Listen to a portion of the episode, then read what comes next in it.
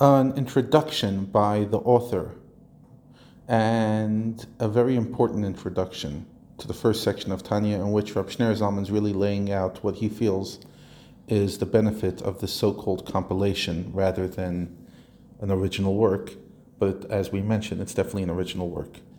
So he says like this: This is a letter to the members of the fellowship. In other words, my friends. To you, worthy individuals, do I call. Listen to me, you who pursue tzedek, righteousness, you who seek God.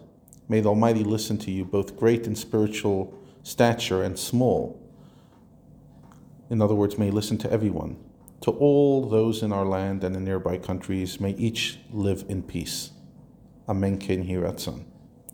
It's well known what people say that hearing words of moral guidance from a teacher addressing his student individually and directly is not the same as seeing and reading such guidance in books, which are often impersonal and addressed to the reading audience at large.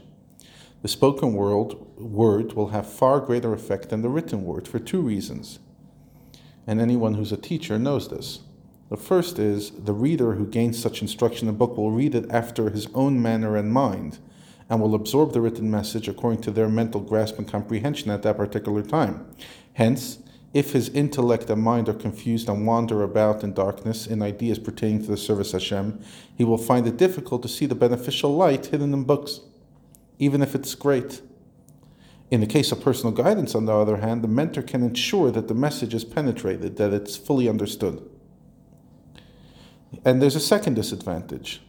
By its very nature, the written word, of its ability to inspire, even the understanding reader is restricted to a specific audience. What does it mean? A book does not allow for the subjective difference between one reader's character and another. It will, of necessity, leave some of its readership untouched. Rab Shneur Zalman next distinguishes between two categories of inspirational books.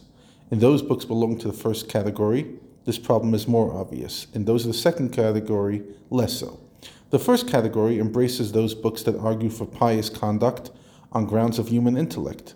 These will surely not affect all readers equally, owing to the diversity of mind and temperament amongst readers.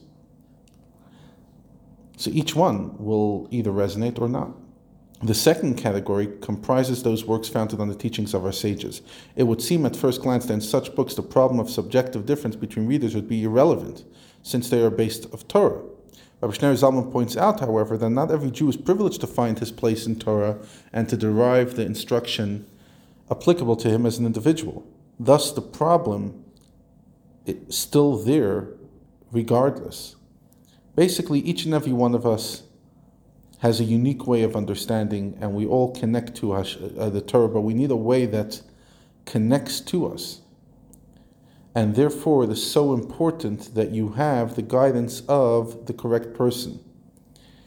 You know, he says like this even in the Torah laws governing things forbidden and permissible, which have, you know, were all revealed, and in other words, it's not a secret, the laws are applicable to all, even in these laws, we witness arguments from one extreme to the other. And yet they're all words of God, they all come from Hashem because they all come from different energies, whether it's Hashem's kind energy, the way He manifests in the more stronger energy, etc. So there's different halachic things. But the point is, there's multiple um, opinions. So how does a person know which one resonates with them? How much more so things that are subjective, things that are personal in your service of Hashem, that each one of us is our own. How are we supposed to know what's our unique way? So really, this part of the introduction is focusing on the downsides of, of lots of the literature out there.